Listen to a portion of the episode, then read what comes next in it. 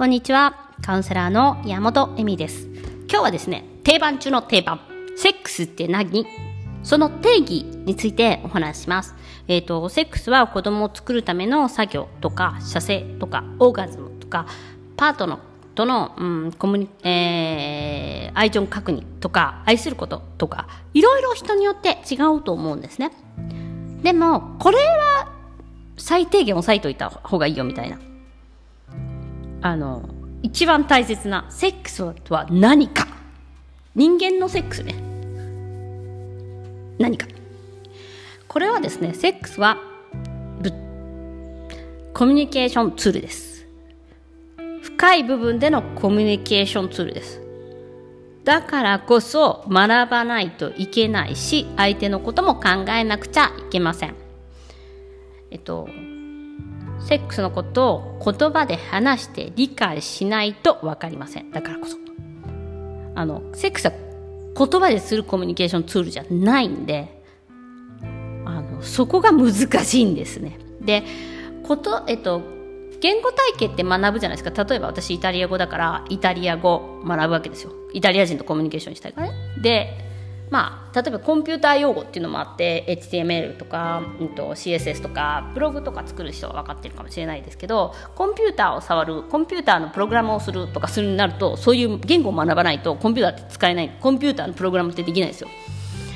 でだからツールなんですコミュニケーションの。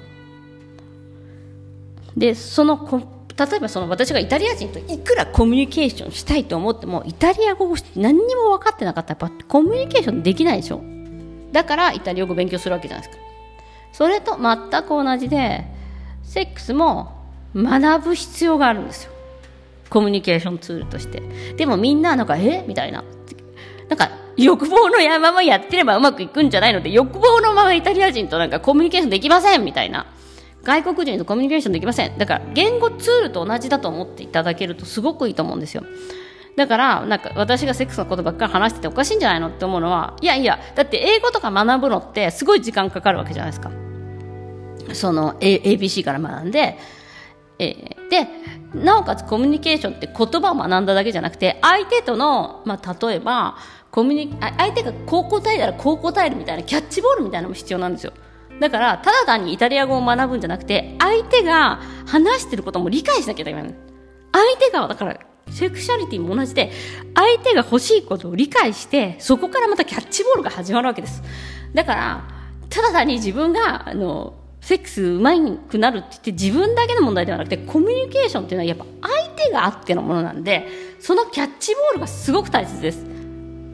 で、そのキャッチボールの仕方、はすごく難しいんだけれどもあのやっぱりそこでも言語っていうものが人間にはありますからかいあのここ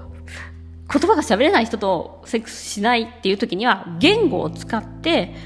えっと、話し合うっていうのはすごく大切なんですよそのことに対して。でなんか、え、そんなにことしなくてもうまくいくじゃんっていう人は相当運が良かった人だと思いますよ。本当に。で、まあ、例えばまあ、セクシャリティの問題、セックスレスもそうだし、まあ、浮気とかもそうなんですけど、今までやっぱりその、そのジャンルについてお互いが話し合ってきたりコミュニケーションしてないってこともすごく問題になるんですね。まあ、もちろんタブーだから、なんか子育てみたいな子供の小学校どうするとかっていうことと同じように話したりとか、今回の、今回の家買うけどローラ、ローンどうするみたいな話みたいにね、できないとは思うんです。でも、それ以上に大切なことなんですよ。だって浮気とかあったら、やっぱり、あれってなるじゃないですか。やっぱ、その、別れる理由ってそういうことが多いわけですよ。セクシャリティの問題が。だから、あの、コミュニケーションツールを学ばない二人がセックスをしている。つまり、イタリア語がわかんないのに、なんか、イタリア語を二人でコミュニケーションしてるみたいなもんになっちゃうわけです。そうしたらやっぱうまくいかないし、面白くないし、コミュニケーションできないから、こいつ下手だなって思うだろうし、相性悪いなと思うと思います。なので、なんとなくしててうまくいくものではないんですよ。セクシャリティの問題って。で、言葉を使わないコミュニケーションだからこそ、だから言葉で補う。でなコミュニケーションは関係を楽しくするためにするものですだから自分のためだけでもないし自分だけを満足させるためでもないしましてや子供を作るだけの手段でもないし一方通行では楽しくないです自分だけが楽しむコミュニケーションってなんか自分だけなんかイタリア語喋れるような誰とも喋んないみたいなもんですよ大体そうやって英会話ってやるから大体うまくいかないじゃないですか。でも海外とかにもうドボンって入っちゃうと英語絶対使わなくちゃいけないから喋れるようになったりとか、まあ、とりあえず友達作って片言でも話したりとかするわけでやっぱりその相手だけが楽しくなるセックスもなければ自分だけが楽しいセックスもないんですね。コミュニケーションですからそこはもう五分五分です。でだからこそマナーも必要だし、えー、礼儀作法みたいなものもあると思います。その相手を使わないとかもそうですよね。コミュニケーションしてる時だってそうですよね。いきなり電話ガチャって切らないですよねみんな。あじゃあまたねとかって切るわけで。まあそれはチャットでも何でもそうです。コミュニケーションって悪い言葉を使わないとか人を傷つけないとかいろんなものが入ってるわけです。だからセクシャリティもまさにマナー。これも大切です。その人を傷つけないマナーっていうのは学ばない限りは相手をずっと傷つけさせられるし自分もずっと傷つきます。なんで楽しくなりたいならですけどねでそのセクシャリティセックスをもっと楽しく楽しみたいっていうことならやっぱり絆を強くするっていうことも重要だし嬉しくなること楽しくなること、え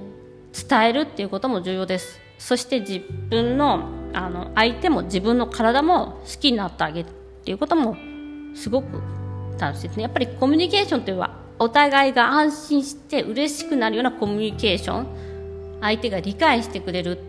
コミュニケーションを取ると質は上がります。ということで今日はセックスはコミュニケーションツールであること。そして学ぶ必要が必ずあること。そして簡単にそんなにコミュニケーションできないからねっていう話をしました。ご視聴ありがとうございます。ブログにも一部書いてありますのでもしよろしければブログの方も読んでください、えー、さよなら。